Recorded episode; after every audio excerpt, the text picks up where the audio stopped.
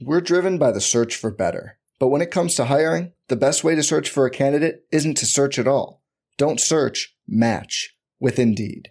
Indeed is your matching and hiring platform with over 350 million global monthly visitors, according to Indeed data, and a matching engine that helps you find quality candidates fast.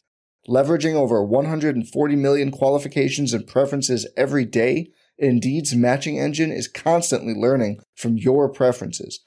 Join more than 3.5 million businesses worldwide that use Indeed to hire great talent fast. And listeners of this show will get a $75 sponsored job credit to get your jobs more visibility at Indeed.com slash BlueWire. Just go to Indeed.com slash BlueWire right now and support our show by saying you heard about Indeed on this podcast. Indeed.com slash BlueWire. Terms and conditions apply. Need to hire? You need Indeed. What's up, y'all? It's Drewski, and I've teamed up with Mountain Dew to produce a hilarious new basketball podcast called The Dew Zone with Drewski. Learn the backstories of your favorite ballers and celebrities like Jamal Murray. Did you have like a favorite team? Was it the Raptors at the time or no? Was the Raptors even started around that time? Come on, bro. I ain't that old, fam. you talking like I'm 50. Taylor Rooks, A'ja Wilson, and many more. You won't want to miss this. Listen to The Dew Zone with Drewski on Apple Podcasts, Spotify, and wherever you listen to podcasts.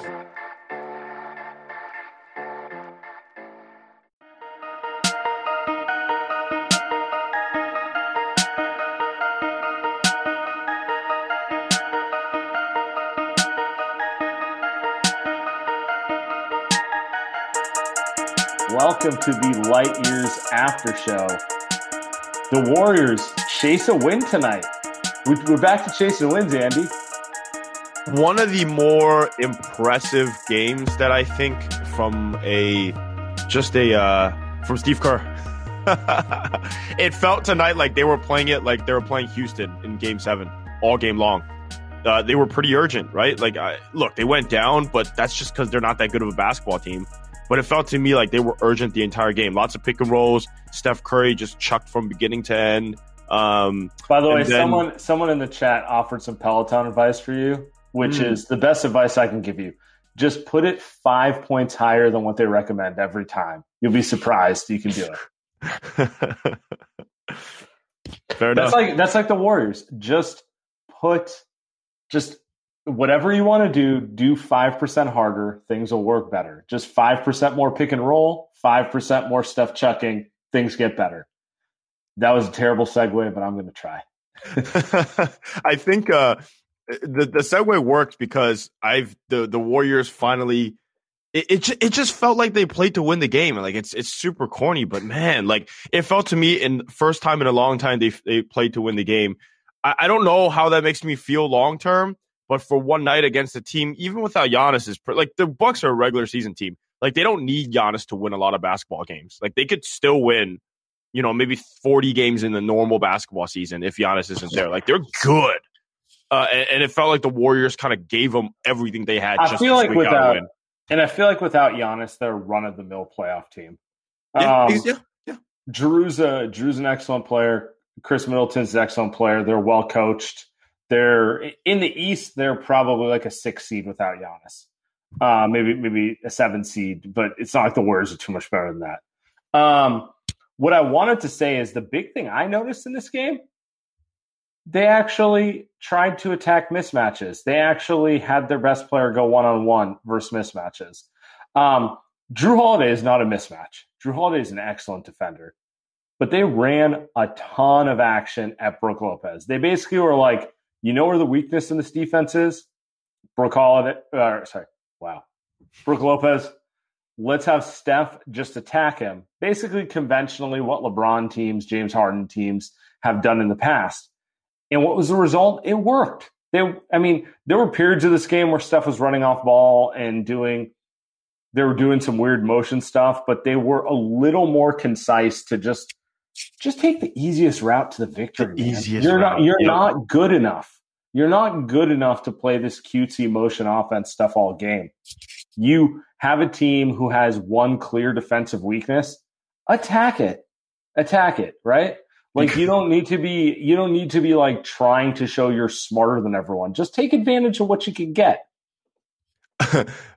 Which ironically enough is Mike Budenholzer's weakness Uh, and Steve attacked it all night long. So I thought that was awesome. I, I thought Steph was awesome. I was literally, Sam, just about to tweet that uh, Steph to me hasn't really limped or hasn't really like held his tailbone in a little And while. That happened at the end of the fourth quarter. Dude. And then that happened. So, uh, but other than that, like, I don't think the tailbone is affecting his play at all physically. It might affect the way he falls and the way he feels. He'll probably be in pain tomorrow. But uh, fantastic. Like the three point shot looks like it is just automatic right now. Um, and and the the stuff to the hole, Sam, we talked about this earlier this season. Is this the best that we've seen Steph finish at the rim this season? Because tonight was a masterclass uh, in- in finishing in. I mean, I, at the rim. I, I feel like it's been a thing all season. Like, Yeah. it's hard to pinpoint when it's been the best all season, but he's just been. All right, people. Here's my Steph Curry take. Steph doesn't need the system. Steph doesn't need to run pick and roll. All Steph needs is to find space because he's probably the most skilled player in the NBA. Like the only Yes. players I think are on his level in terms of touch are like Kyrie Irving and Kevin Durant, probably. Like just in terms of pure touch, like angles in which they can hit shots. Uh, Steph can do it from farther away than anyone, but like just in terms of like from around the rim to 30 feet out to, at weird angles, he has the best touch in the NBA. He might have the best touch of all time, to be honest. Um, like you're running into a short list of guys, but like my point is, he doesn't need to run off a screen. He doesn't need to run a pick and roll. He doesn't need to ISO. All he needs is to find space to do it, and he can do it in any variety of ways. So your goal should just be to get the guy into open space and let him do what he wants. Because today he made Jrue Holiday, who's like an All NBA defender, when he took him one on one. I mean, he made Jrue look average. right? Oh, oh yeah. Jrue had no chance against him. You're right. Jrue Holiday is fantastic defensively, and honestly, he felt like a traffic cone in front of Steph. Um, Steph would go by him whenever he wanted. He could shoot the three whenever he wanted. It was only when they pick and rolled.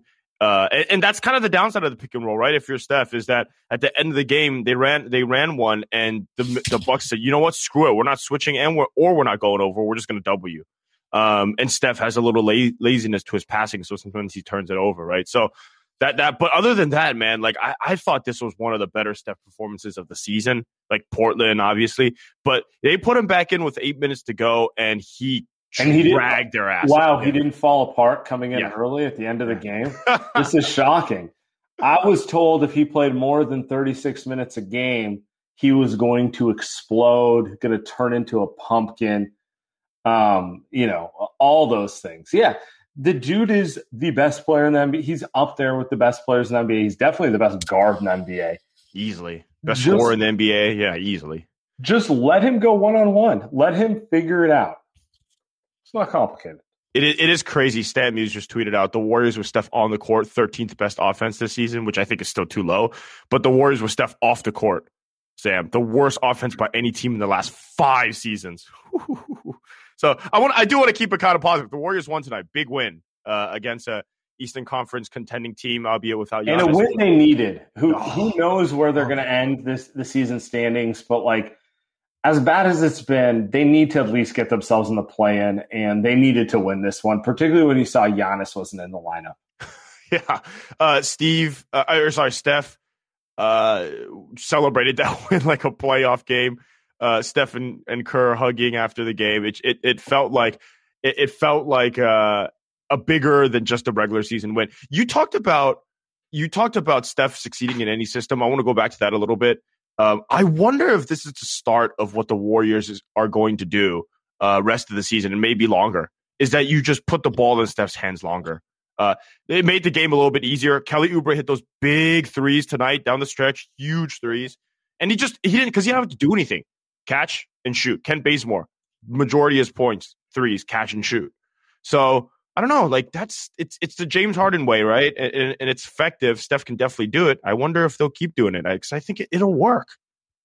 I feel like that's the whole thing about Steph. It's not that he's better on ball or off ball. It's that the fact that he can play off ball means he can accommodate better players. But when you don't have better players, what are you really accommodating here? Kent Bazemore, you know? There Um, you go. And so, exactly. Um, I, I think everything with regards to the Warriors is just about letting Steph find space, right? Like literally, it doesn't matter how he gets his touch. It's as long as he has airspace, it's good. Uh, my uh, my girlfriend wanted to remind me to talk about Oubre, her favorite basketball player of all time. So I'm glad I brought that up. Why is there Mac Jones in the comments? What's going on here? Um, Mac Jones and Steph Curry about to both carry Barrier teams. You guys are funny. I'm I'm into it. We got to lean into the Mac Jones thing just to make it not happen. You might as well, right? You you're you don't care. You're like you're I, I, I, do, I, deep down I do, but yes. uh, any uh, any other stuff with the with the game tonight? We, I feel like there's a lot to uh, to talk about here tonight. Um, outside of just the the pick and roll and and the and Steph coming in because I think this is uh, they, their schedule was easy, Sam, coming up. Like this I, could I, be momentum. All right, so let's get to one one other thing I want to talk about before we open this to questions is James Wiseman. I was pretty happy. Like on the on the scale of what I want to see from James Wiseman, we're gonna we're gonna give Big Jim a solid eight and a half tonight. um, maybe even an eight point eight. That's a B plus. So I thought he played excellent. I thought I've, I have not seen him rebound the ball like this, and mm. you know, it's not about the number of rebounds. For me, it's like making a difference with rebounds in traffic on 50-50 balls. Uh, it's the first time I've seen him use his athleticism in those situations consistently to to get the ball. Uh, on top of that, I thought he did a pretty good job running the floor. Uh, he kind of missed his his jumpers and a couple mm-hmm. bunnies, and like you know, I would like him not to do that, but like in terms of energy and activity level, I felt like this was a positive step for him, and I can I can work with this. Is I guess I'm kind of guy. The rebounding in traffic was was huge. Uh, no drop passes. that missed dunk was funny um, because it, it, that if you're talking about missed passes, small hands, maybe that's some of it. But uh, no, the the rebounding was I think. But even like his reaction, even his reaction to the missed dunk made me happy because he wasn't upset. He was he just kind of laughed it off like, oh man, you know, like like you know how like Steph when he makes a bad turnover, he kind of like laughs it off. Right. I, I, I just want Wiseman to not think like he's going to get cut anytime he makes a mistake. Because like for a while, it feels like every mistake he makes, he has that reaction like he's going to get like sent to his room and grounded for two weeks. and and he needs to not do that, you know. The, uh, I, as the mental, I feel like I've been the the Wiseman therapist on every pod talking about how depressed he is. Yeah, it turns out after talking to Kevin Durant, Sam, what did he say? What, what, what were the conversations like? What do they talk about? Because Wiseman came out and played awesome tonight. Like like I've been saying, the Warriors should have kept KD over Steve Kerr. no, um, I don't know. Like, here's the thing. It's funny that Wiseman mentioned that because I'd, I'd actually seen that video in a YouTube rabbit hole. KD's KD's a good dude. He's trying to help younger players. I, I don't I don't think it's like weird that KD's like texting him or other young players and trying to get their, uh, you know, just trying to help them out a little bit. Um, but yes, we're going to give Kevin Durant all the credit here. Once again, Kevin Durant has saved the Warriors. I, I think my theory is that uh, my my theory with no source is that I think uh, Kevin Durant and, and, Wiseman talked about how to fit into the system. I, I, you know, I'm sure there was some complaints. I'm sure there was part of that, but I think a lot of it was James saying, "Look, man, I, how do I play the style that Steve wants? Because Steve's not going anywhere. James not going anywhere. Um, Steve, you know, maybe he'll make some changes, but he's not going to change everything. Uh, and I think James just wants to kind of figure out how, how do I play in this style. Um, and it looked like it helped tonight. And I don't think like he, I would I would also assume I bet that uh, KD just probably calmed him down a little bit. Probably just like you you know how to play.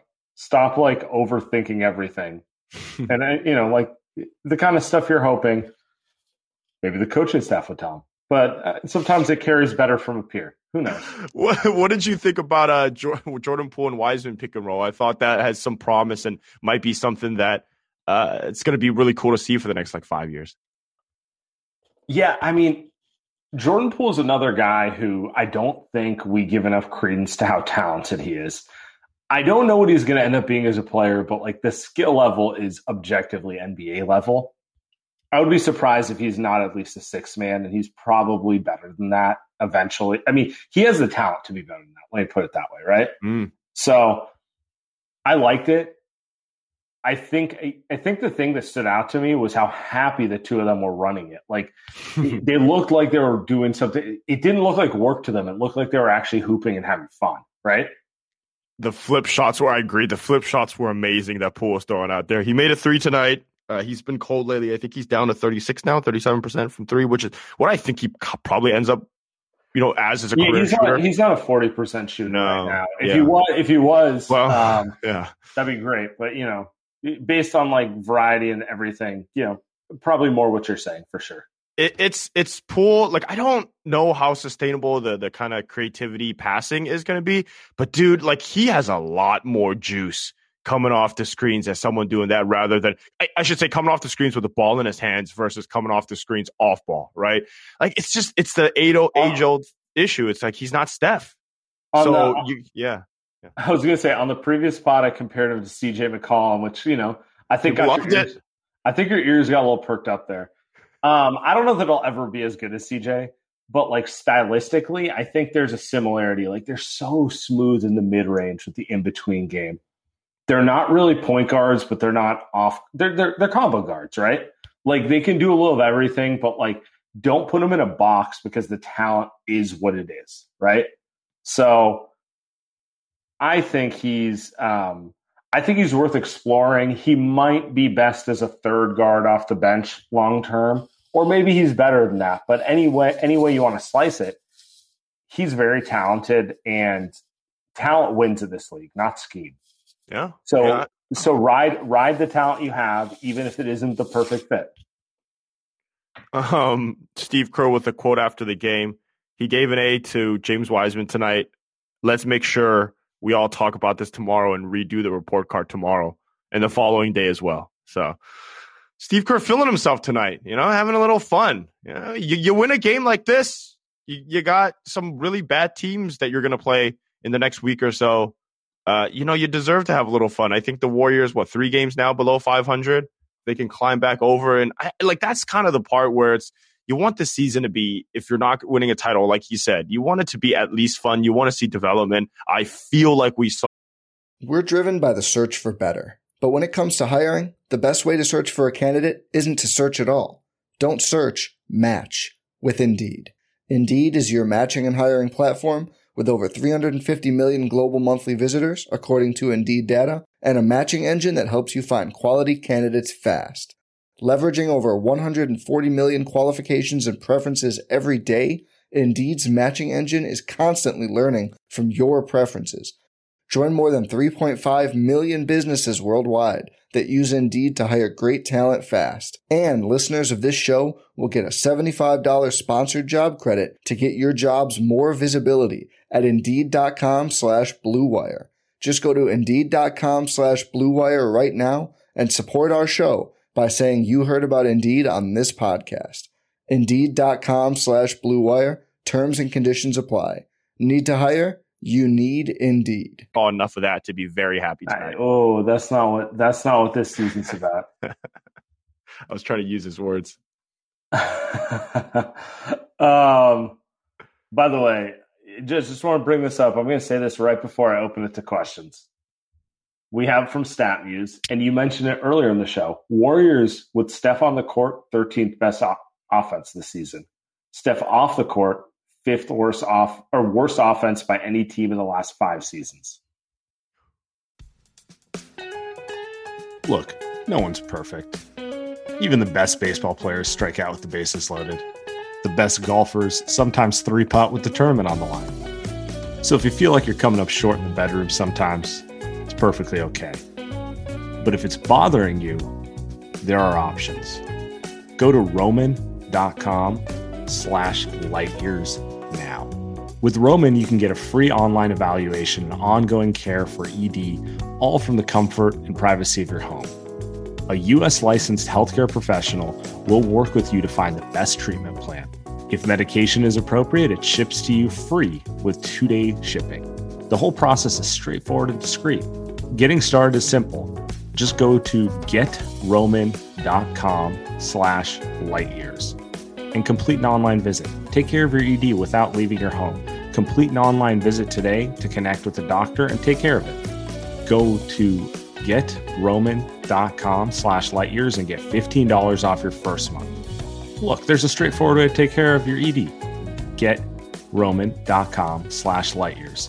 Get started now to save $15 off your first month of treatment. All right, let's open this to questions. How you feel about that? It's so good. We had to talk into this. Fantastic. Let's get some guys going. Hopefully, guys. Um, actually, before we do it, you guys, if you listen to the podcast or if you don't, uh, make sure to hit subscribe uh, on Apple, Spotify, all of that. Uh, five star reviews. Drop a five star review. Do, do the good stuff. So, all right, let's get some people on. There we go. Jim, Jimmy, we have Jimmy on the pod. Jimmy, what's up, man? What's up, guys? How we doing? Sir. We're good. What you got for us? So I was watching the game today, and I think we need a new stat that the Warriors would definitely lead the league in, and it is uh, stupid ass turnovers. because there is a difference between your average turnover and some of the stupid ass shit that I've seen from this team tonight and throughout the season. Like we get way too sloppy with the ball. And then the other one is just stupid fouls too. I think Bazemore would lead the league by a country mile in that. Just dumb, lazy fouls. Just it's yeah. But other than that, great win. Love what I saw from Wiseman. Love what I saw from Poole, Steph, obviously. But I think we need to cut down on the dumbass turnovers and fouls still. But It is. It Yeah. is ir- really reminiscent of kind of the Warriors I watched growing up. It's just really just the frustration, Sam, that you see when you see the type of plays that this team makes. Sometimes Kelly Oubre was he had a he had a two play sequence where he like coasted to get a rebound, uh, and then tried to pass it to someone, tried to tip it to someone, ended up tipping it to the Bucks, um, and then he kind of made a lazy pass and turned it over again. Just kind of middle school mistakes, but. We're, are we It is used to them? I feel like we're used to it. It is what it is. It's what you're going to get from Kent Bazemore, from Kelly Oubre, from, well, really just those two. You're going to get a lot of energy and you're going to get some egregious mistakes in the process. Like they're always going to be energy over, um, let's just say execution. Yeah. Um, and that's where the rotations come into it. Maybe you don't want all of them on the floor at all times.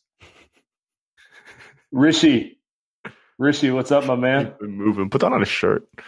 Yeah, is that should we print shirts? Let's keep it moving. We need to print some shirts. We need to get some merch out there. Hey, Rishi. Oh no, Hey, Rishi, Rishi, there. All right, we're going to keep it moving. uh, by the way, Rishi and um, just just call in. If you call in again, I'll move you to the front of the line. All right, Jackson, how's it going? man? Hey, what's up? What's up, guys? Where where would you rank that? Where would you rank that uh, Steph game on a for this season? I think that's like the best game I've seen him play maybe since the Portland game. Definitely top five for the season.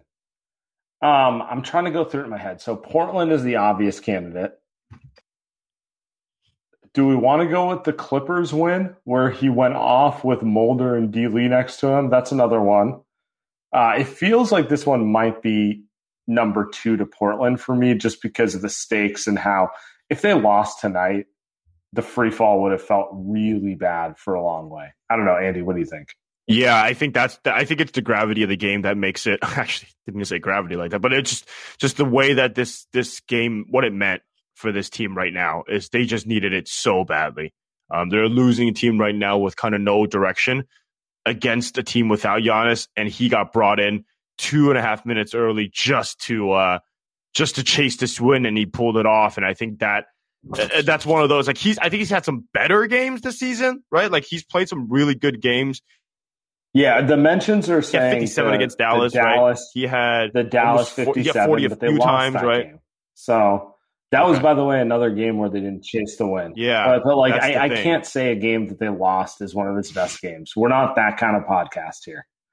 We're not here to, to no, be- no, 32, we're not, 36, we're not 37, to, we're not 41. here to uh, Whew. to award showing up on the podium with a cast. So I. Yeah, yeah, that- you lose, you don't get credit. That's what you get. That hug uh, with him and Steve Kerr at the end was hilarious. He like clutched him like extra tight and shook him, and it kind of made me wonder if I don't. I think the TL maybe kind of assumes it's like Steph and Kerr are like kind of on opposite sides of this. That like Steph wants the ball more, but uh, I actually wonder like if they're in agreement agreement with a lot of the stuff that's going on in the offense and like just kind of what uh, Steph thinks about all of this. You know, Jackson, thank you.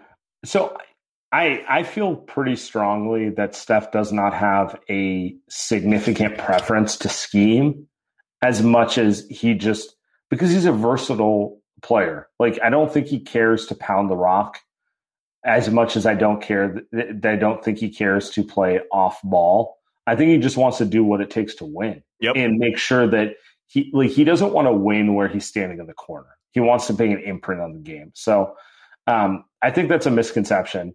But with that said, I don't I don't think he has like animus towards Steve. Like I think he's I think he likes trying to figure out ways to win. Yeah, I think that's the uh that's very true. I don't think he has any qualms with the way Steve is coaching. I think he just wants to win and and he doesn't ha- he doesn't give input to say this is how we should win. Um which is a good thing and and a bad thing, I think. Oh, he's back Mhm. back. Rishi, you there? Hey, yeah, can you guys hear me? Yeah, we can hear you. What's up, man? Yeah, okay. So I think the real hero of this game is KOC. Comes out with that video today and actually gets Kerr's attention, and now we're chasing wins. Um, so there's definitely that. Um, but on a serious note, uh, OZ's talked about this before. Like Kerr's definitely not getting fired, but like who is like an actual name of like coaches that we could bring in as assistants that actually have like weight in the room and can like influence the game plan, for instance. That's a great question. Um, Andy, you have thoughts on that one? I think that's the that's the best way to uh to revamp this coaching staff. It's you don't replace Steve Kerr because one, he's not going to get replaced, and two, he's still a very good NBA coach. But what you need to do is you need to put people that'll tell them this is what you should be doing. Kenny Atkinson, I always like Sam, just because he had some success with Brooklyn and and he he's coached before. He's I think he's an assistant coach right now for the clip somewhere like the Clippers. I want to say that's where he moved to. But he did some good developmental work with guys like D'Lo, right, and Dinwiddie. So I always think like if you think of maybe young players, Mac Jones Stan in the mentions is saying uh, Jason Kidd. I love Jason, that. Jason Kidd will find a way to. If you want Steve gone, like bring Jason Kidd over. I'm sure he'll find a way to backstab Steve somehow. Um, but uh, like I think those are the type of names that I would be looking for. Just guys that have experience and have some clout that could tell Steve like, hey, maybe you should put Steph in earlier, or you should run more pick and roll. Like those are literally the easiest things because we're not geniuses. We're literally saying do those two things, and I think Steve knows that. It's a matter of, matter of who can convince him to do that. Hey, Mike, how you doing, man? What's up, guys? How you doing? Good. What you got for us? Um, have you guys ever seen Major League Two, the baseball movie? Of course. You know where Randy Quaid is like negative about everything, like no matter what. you know, he's like, ah, they're gonna blow it in the playoffs. You know, like it's just. I think I've been so negative lately. That's kind of how I've been feeling. So it's like couple of times tonight they would do something good, and I'd be like, yeah, whatever. You know, like you're, you're gonna blow this soon. But I'm glad they came back and won. It says something about their character, and that's that's really that's really good. Um, and then two more things.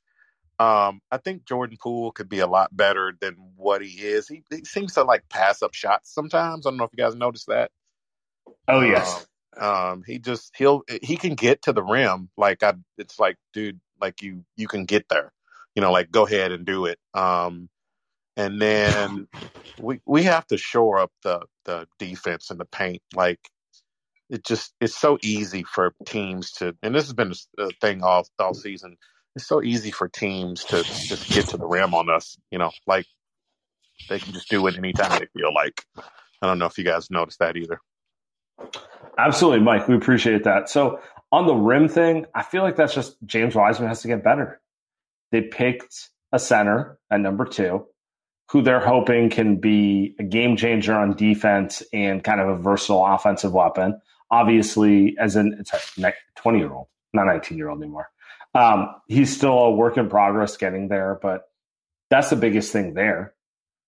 Um, Andy, Yeah, I think there were a few plays today, uh, very a little bit concerning to me. Um, so I'm gonna start with Wiseman first, and then maybe we can talk about Poole. But he jumps at a player versus kind of jumping where he thinks the player is going to shoot. Like he doesn't jump and contest the actual shot. It, it's he kind of just jumps and contests like almost air or like where the player could be. That speaks to me. That's just someone that's really process. We're, I've heard this word a million times in the last couple weeks. Just a, pro, a slow processor of the game, right? Which is what people claim Justin Fields is. Um, like that's Draft to- season. draft season. Like that's all I've heard. Is he a great processor? Mac Jones is a great processor. No, Mac Jones is white, and he played with a bunch of amazing wide receivers. That's why he's a great processor. Um, but it, doesn't it feel like James Wiseman out there kind of just doesn't know what to actually contest? Like, and, and I'd be curious. Maybe we should get a Utah guy on. Like, what Rudy Gobert looked like in year one uh, defensively? Because if I, I really hope that's uh, Wiseman's ceiling defensively, and uh, it, it doesn't look like when he contests those shots that he could get there. I mean, I do remember Gobert did not start year one. He didn't start year two either. Gobert year one played nine minutes a game.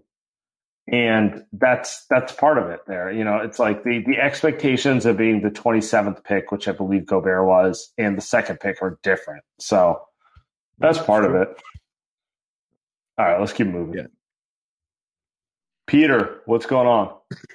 What's up, guys? This is uh, also on the Jordan Poole point. Um, but I mean, I, I feel like I've noticed over the past four games or so, he gets into this trend where he'll like pump fake off the three point line, come around a screen, end up at like the high key elbow free throw line, and kind of like pick up his dribble, take a pivot, pass out.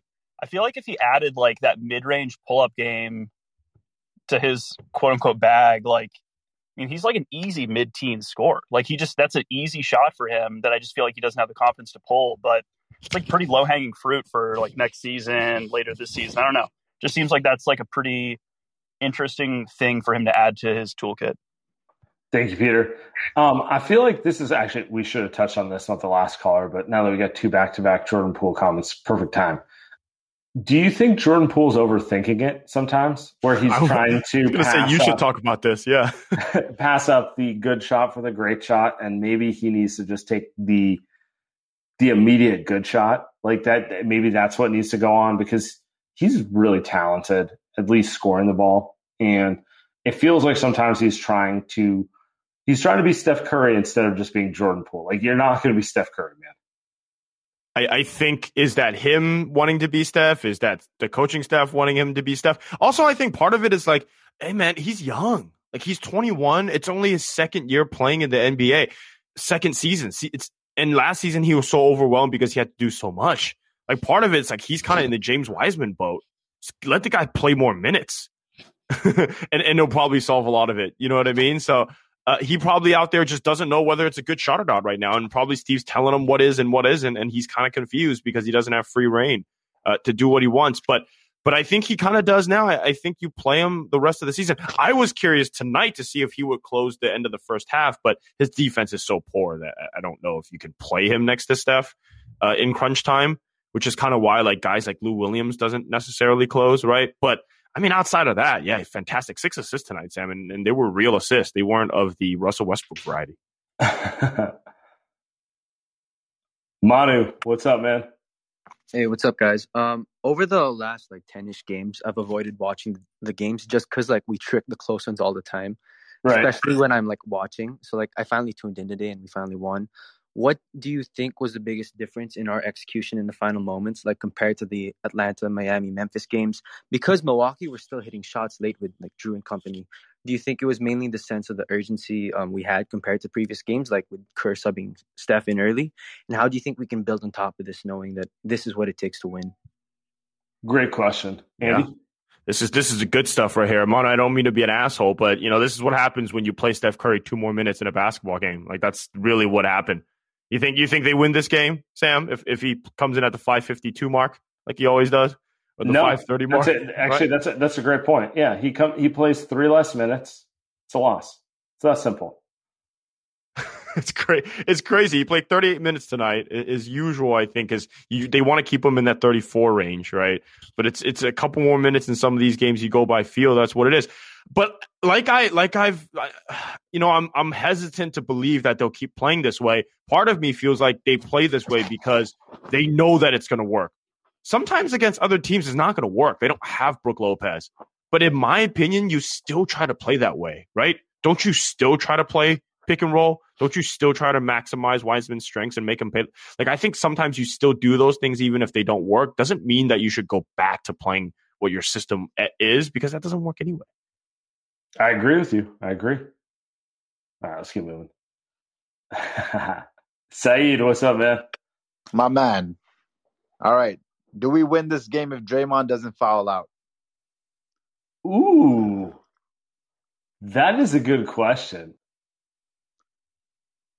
Hmm. and leads me to the next question. Do, do we do we push the agenda to close games without Draymond in the fourth? You can answer however you wish. we're getting we're getting spicy on the post game. I like it. I like it, Saeed. Um, so uh, the easy answer is uh, if Giannis plays, it doesn't matter because if Draymond's not in there, Giannis is putting 50 points on the board. But since there was no Giannis, since there was no threat to attack the rim in that way, maybe you don't need Draymond in there as much. And maybe going with the offensive closing five was a little better. I don't know. I, I, I don't think that it's sustainable to close games without Draymond on this roster. But on this specific night, given who was out for Milwaukee, it might have been a, a sneaky blessing. That's a sneaky blessing in disguise.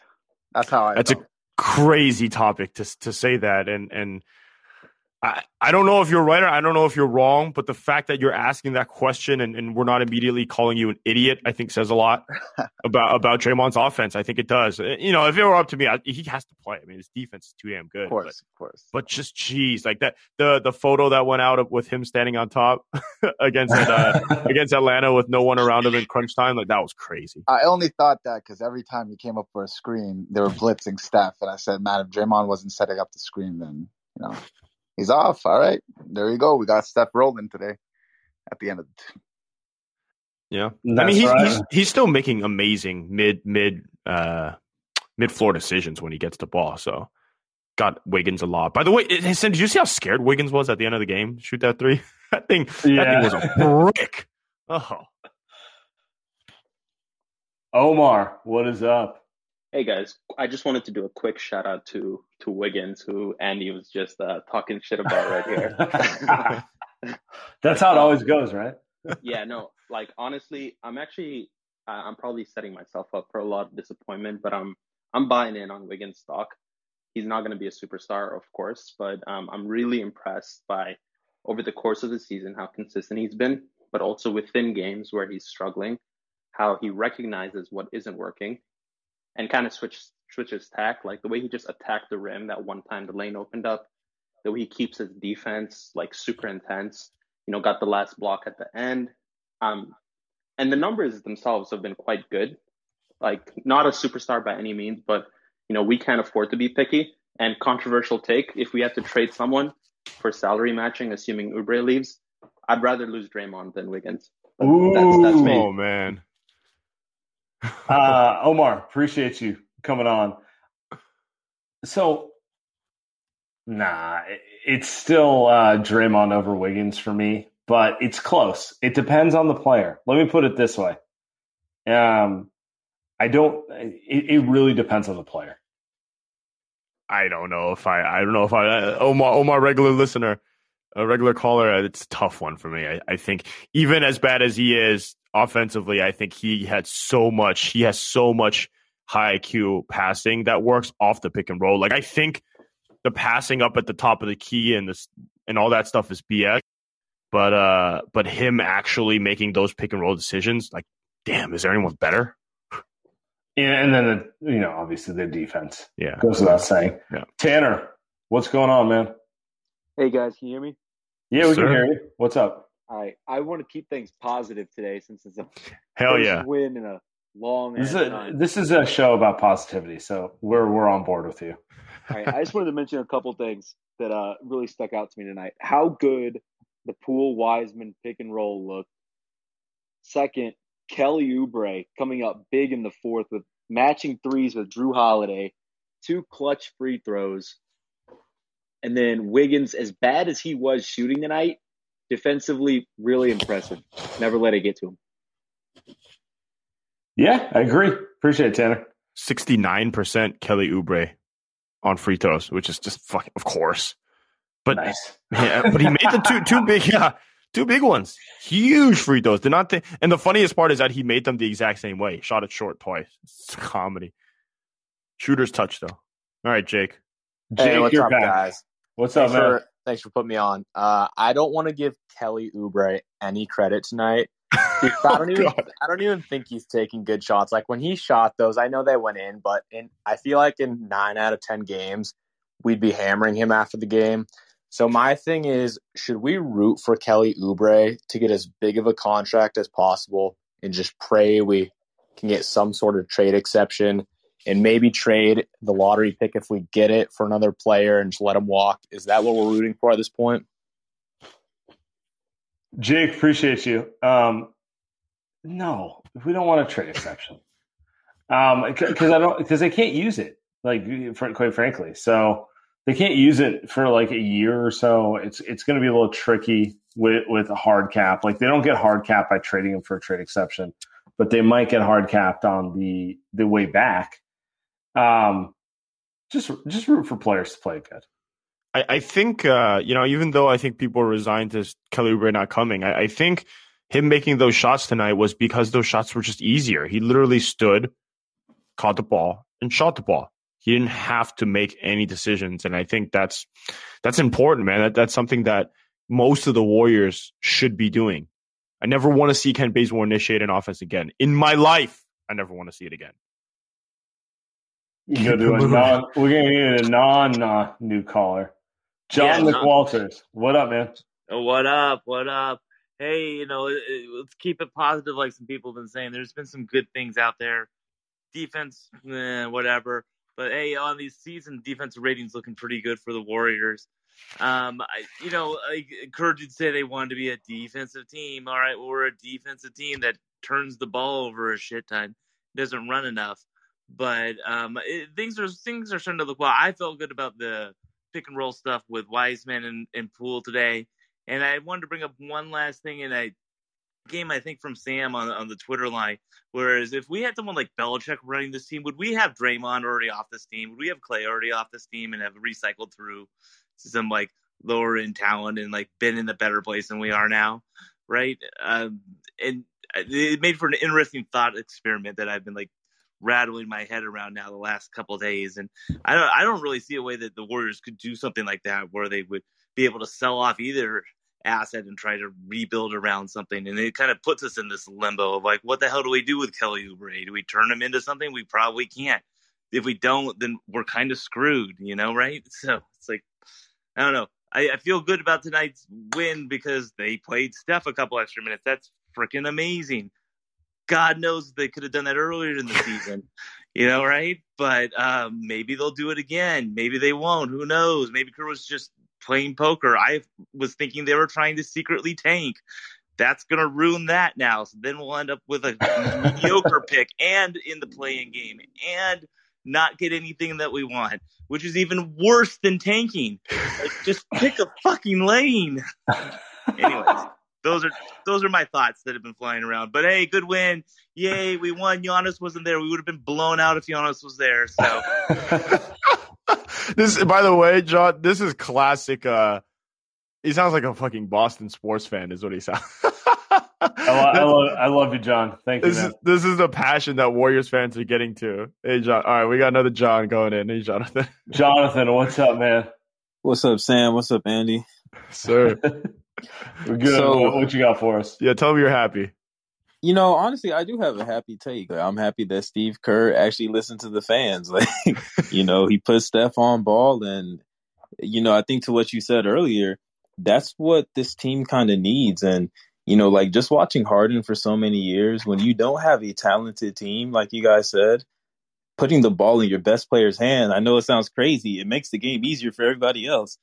Uh, Wild, but, um, wild but but you know, I, I guess like one one thing I, I really want to I really want to know is just like what can the front court do next season to get better scoring?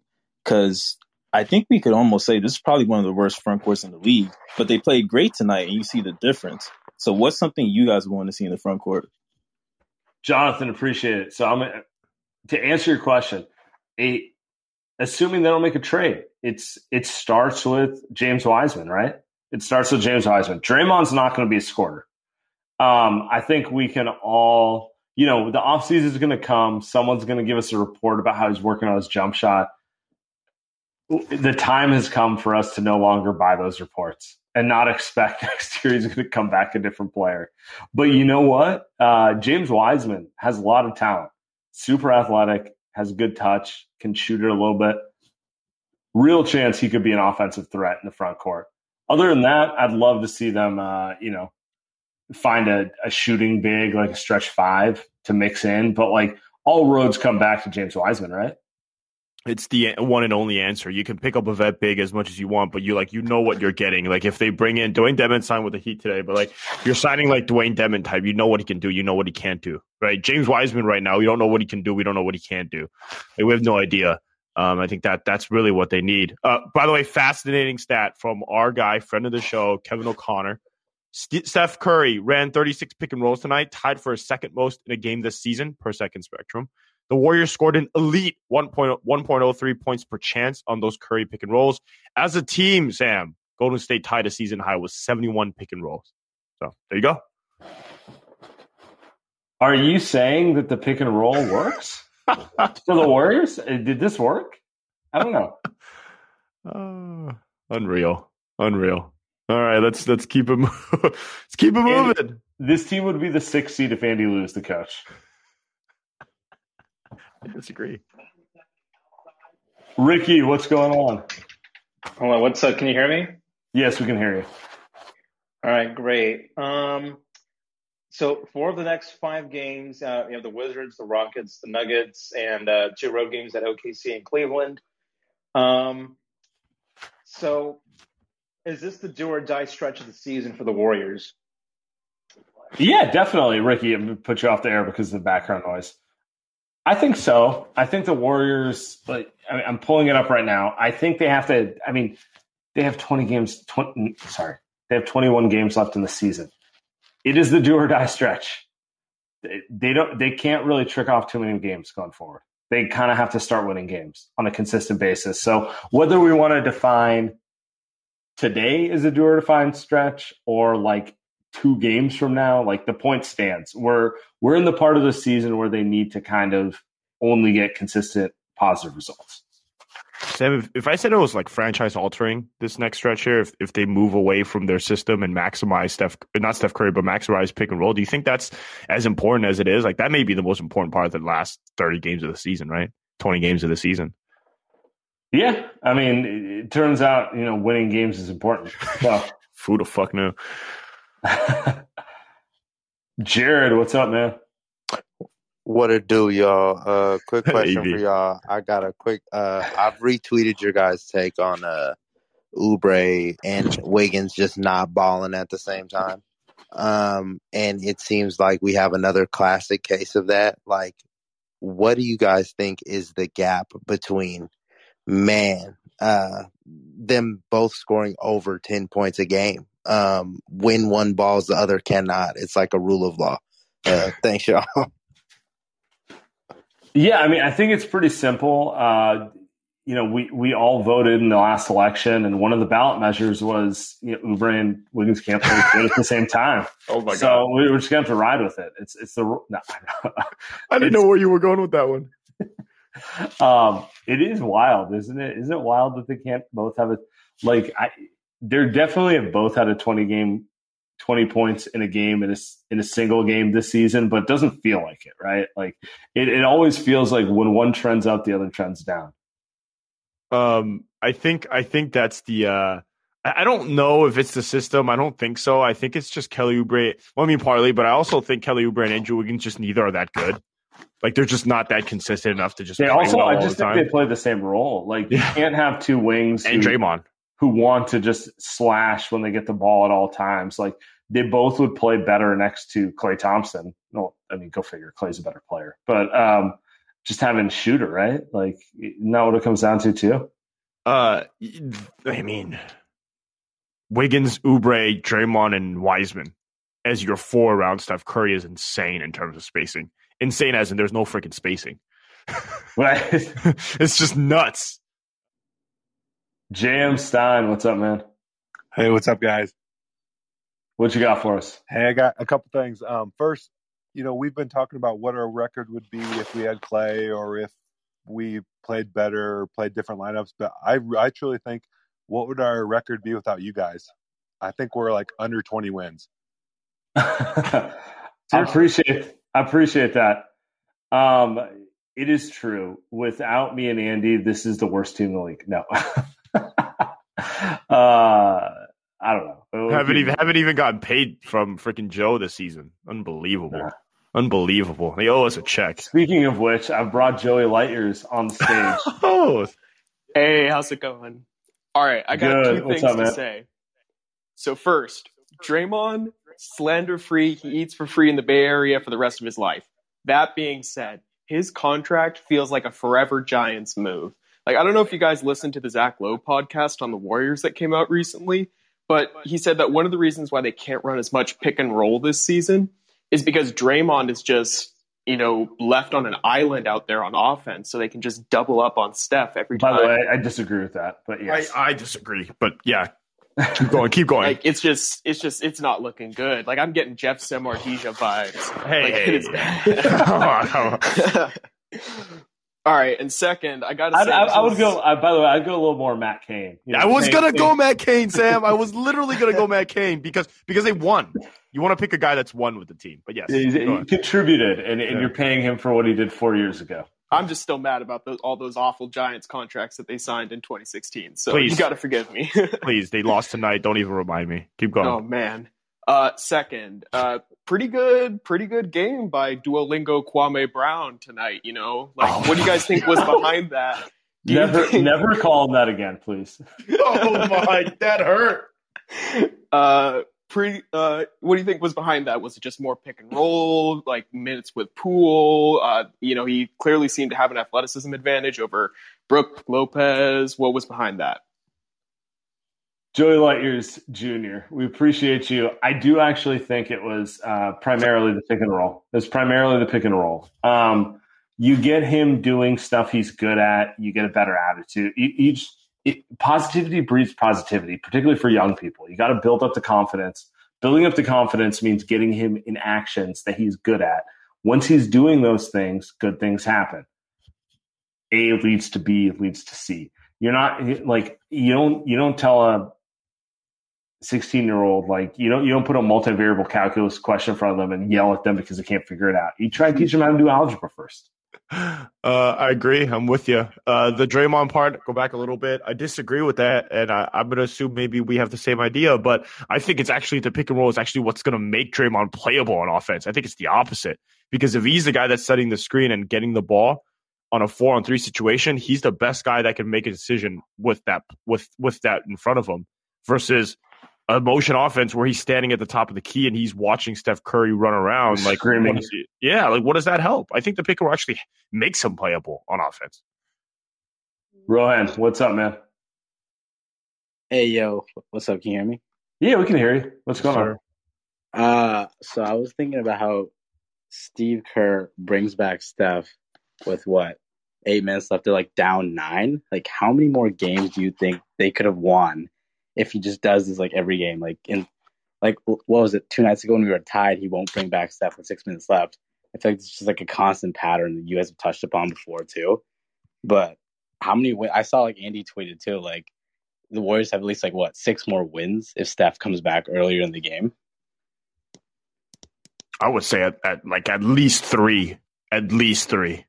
I, right? just, like I just want just want to know like why. Like is, is so so if you look throughout the history of the la- of the of Steve Kerr in the last few years, you've kind of seen when he makes an adjustment. He doesn't do it until he absolutely has to. He's not a preemptive adjuster, right? He almost kind of waits until it's too late. And, the, and you can you see it in I think like even in the first season that they won the championship, they went small ball. Uh, Right. right. It, it takes going down two one. I think in Houston, they don't actually run pure pick and roll until literally the fourth quarter of those games, or when they're down three two in a series. So I think that's just Steve. Tonight, 23 and 27, season probably is out of, I mean, it's already probably out of control. But if they lose tonight to a Giannis less Bucks, right, they go five under 500. I mean, right? And so I think Steve felt the urgency there, but it's almost like, dude, you're 23 and 27, right? Like you should have already been doing this. I think everyone's right in saying that, but that's just how he is. That's that's who yeah, he is. It's like, it's like freaking like 50 games into the season. Like, you know, like you said, there's like no set rotation. We like don't know what the fuck we're doing. Like half the. Mon- just Montessori basketball going on. Just no clue what anyone's doing. Not not going to run that pick and roll. Just going to let the kids decide what they do. Right, right. I don't know. I did, did I take them the wrong direction, Andy? I don't know. It's- it's- I love it. Let me keep it going. We go with light tears here. I don't. Oh, this- boy. is this a mistake? Light tears. What's going on? Hello, can you hear me? Yeah. What's up, man? Okay. Uh, I had a different question. So, like, the Warriors have two open roster spots right now because of they traded Brad Wanamaker, right? So, I was just wondering, like, who who are they going to pick up? Don't they have like till next week to to fill those roster spots? Yeah, I mean, I don't think they will. I think they want to save money. I think at this point, everything's about um, minimizing the tax burden. They're they're going to already pay the biggest tax of anyone to be in the play-in game, which I'm sure Joey Lightyears is thrilled about. um, so I don't think they're going to use it to pick up any, any anyone. That's just that's just my opinion. It's nuts. I agree. I mean, I mean, like they can they can convert JTA or Nico, but like I don't think they're going to use a roster spot to like sign uh, Dragan Bender. Sorry, guys. What the hell? Come on, man. Wardell, what is up, my man? Hey guys. Um, Yeah. Just a couple things. Uh, my first thing is I think this is just Steph playing the extra two minutes today. Um, this is just politician Steve back at it, giving us the crumbs. Um, we'll we'll we'll go back to the same thing again, and then we'll lose a couple games, and then we'll do the same thing again. This is what politician Steve is doing. But my my question is that does Steph Curry, who in my opinion is having an MVP season, he should win MVP, sign his extension at the end of this year? Andy? Whew. I didn't see that question coming. Uh, he should and he will. Uh, I think the the fun question though. He should because they'll be depressed if he doesn't. Well, yes, and also it's a lot of money. It's a lot more money than he could make. But it'd be, That's I'd be curious to see if he says something before doing it. You know, last time Joe Lacob tried to undercut him, tried to ask him to take a pay bump, and Steph basically was like, "Fuck off," right? Uh, and he ended up signing, and they said, "Okay, fair enough. You kind of have all the leverage." Uh, so I'm wondering if Steph maybe this time goes and tells Steve and and Bob and, and Joe and say, "Hey, get me some, get me some guys." You know, give me some help, as LeBron has said to every single person in the history of his career. No help. Oh, we no help Twitter again. get Steph some help, man. Get get him some guys. So I wonder if he does that. That, w- that would be fascinating. There we go. Schick, what's up, man? Can you hear me? Yeah. Yeah, so uh, first thing, I have two two points. One, I think we need to draft Mac Jones because he speaks Mandarin too. And we need, uh, to get Big Jim a buddy. I love it.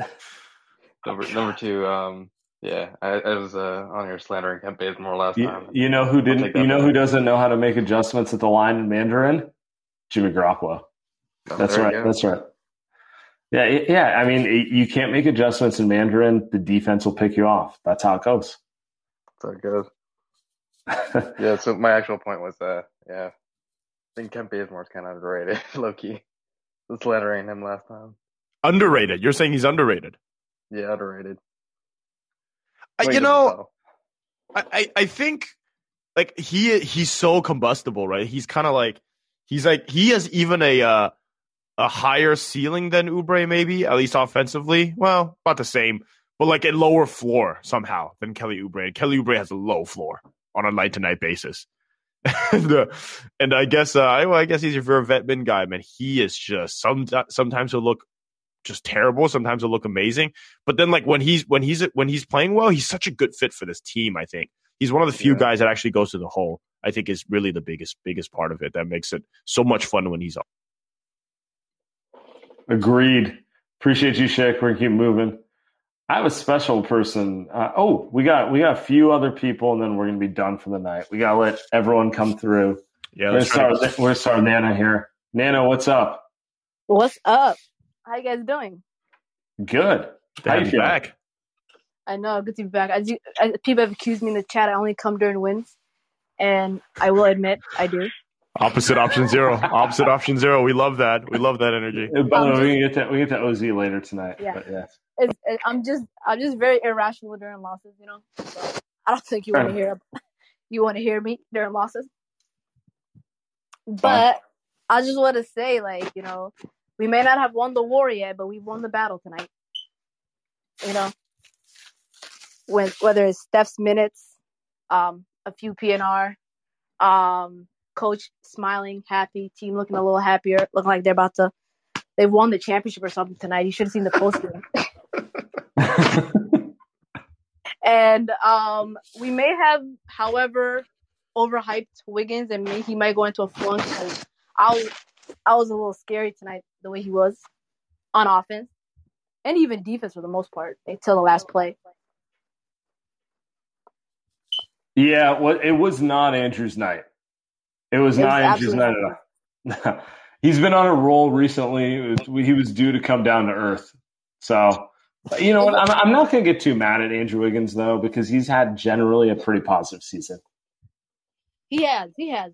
Can't get mad at him, but I'm still mad at those um fadeaways and mid range. I, I don't, I don't know how we just can't get rid of those from him. Like I just don't ever want to see him taking it. Either take threes or drive the ball. Like that should just be his goal. He's great to tell him you have two options, sir. Take the ball in or take a three. If I see a mid range, you get it done. Like I mean, if you can if you can get Wiggins to stop taking the mid range threes, someone's got to pay you seven figures. So I think somebody Um, low key told him he was Kobe. I don't I don't know what it is.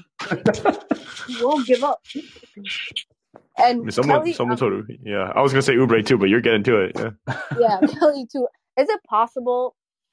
I mean, can we argue that he might be the most good-looking dumbass the league has ever seen?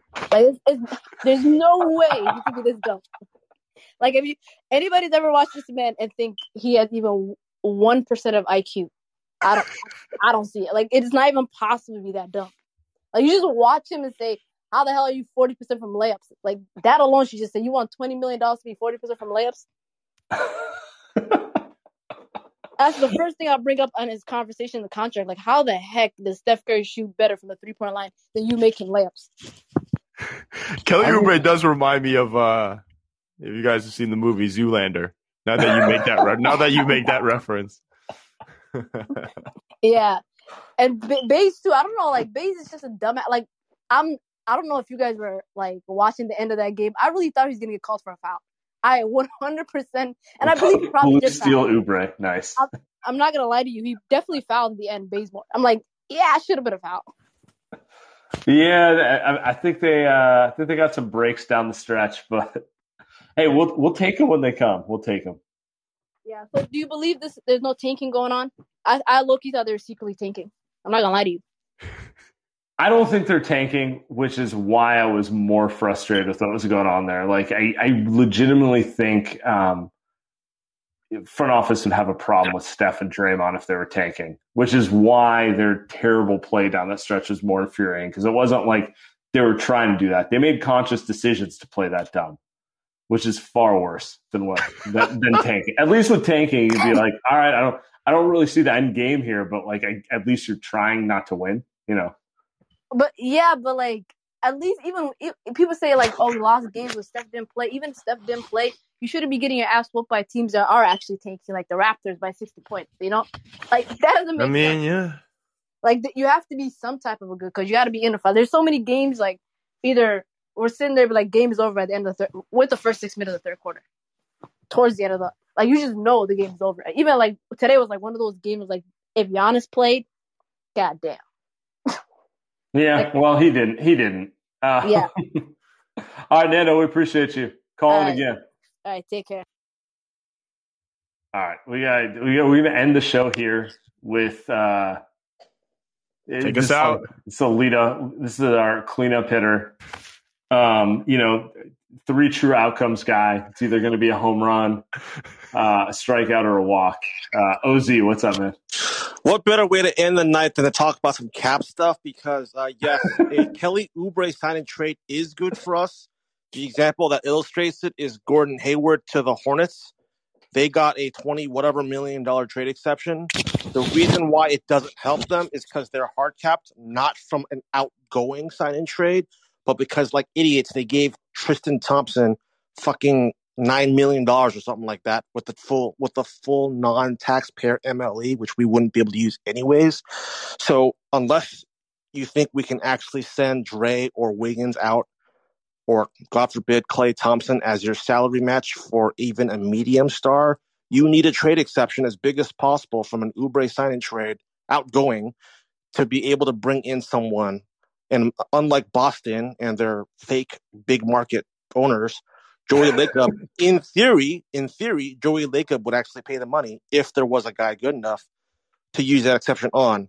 It's not free because Boston had to give up like two second rounders to actually convince the Hornets to make it a sign and trade because they could have just signed him anyways without helping Boston. But you can do it. So I disagree with Sam. I do think a big Oubre contract somewhere else with a cap team will help us if it generates us a trade exception.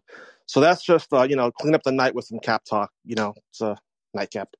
But on Draymond, I think he's the one hurt most by um, Klay being hurt because Draymond, without anyone to screen for other than Steph, is not. You don't have to guard him. We we've all seen that gif. We've all seen the, the pictures where he's just standing there with no one guarding him.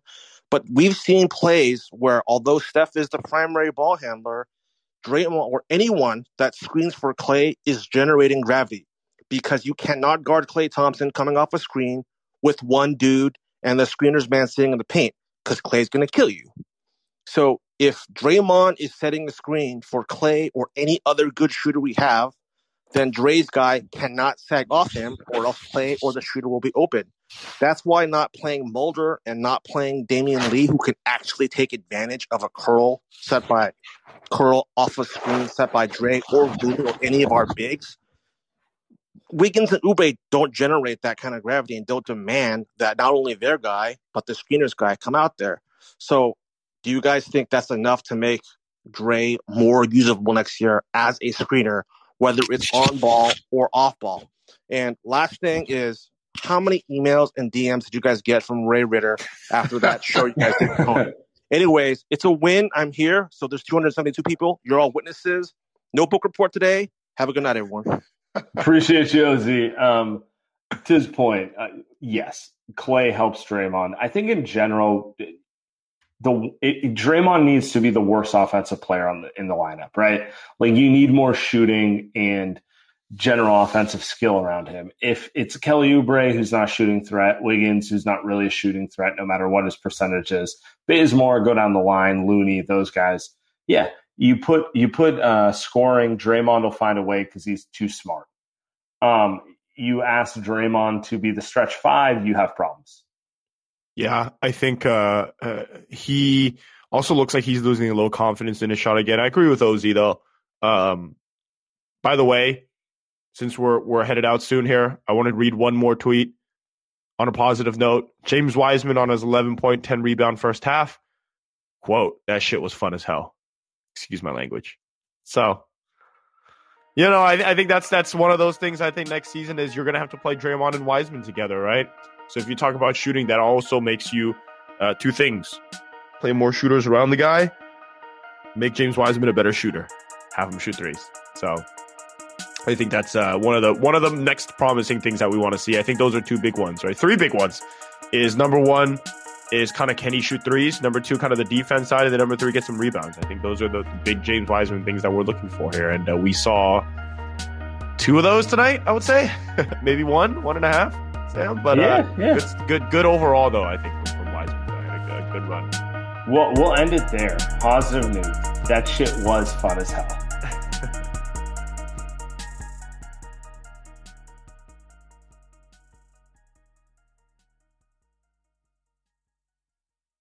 I'm Mark Chapman. Welcome to the Planet Premier League podcast. Each week, Cesc Fabregas, Nedum Onuoha, and myself talk all things Premier League. As a player, you don't have time to talk. No. You don't have time to make a plan. You just need to deal with wave after wave after wave. We watched Coach Carter, and he said, "Oh, afterwards, the game's just about doing this for your teammates." And I remember looking around halfway through the film, and half the squad was asleep. Planet Premier League. Listen wherever you get your podcasts.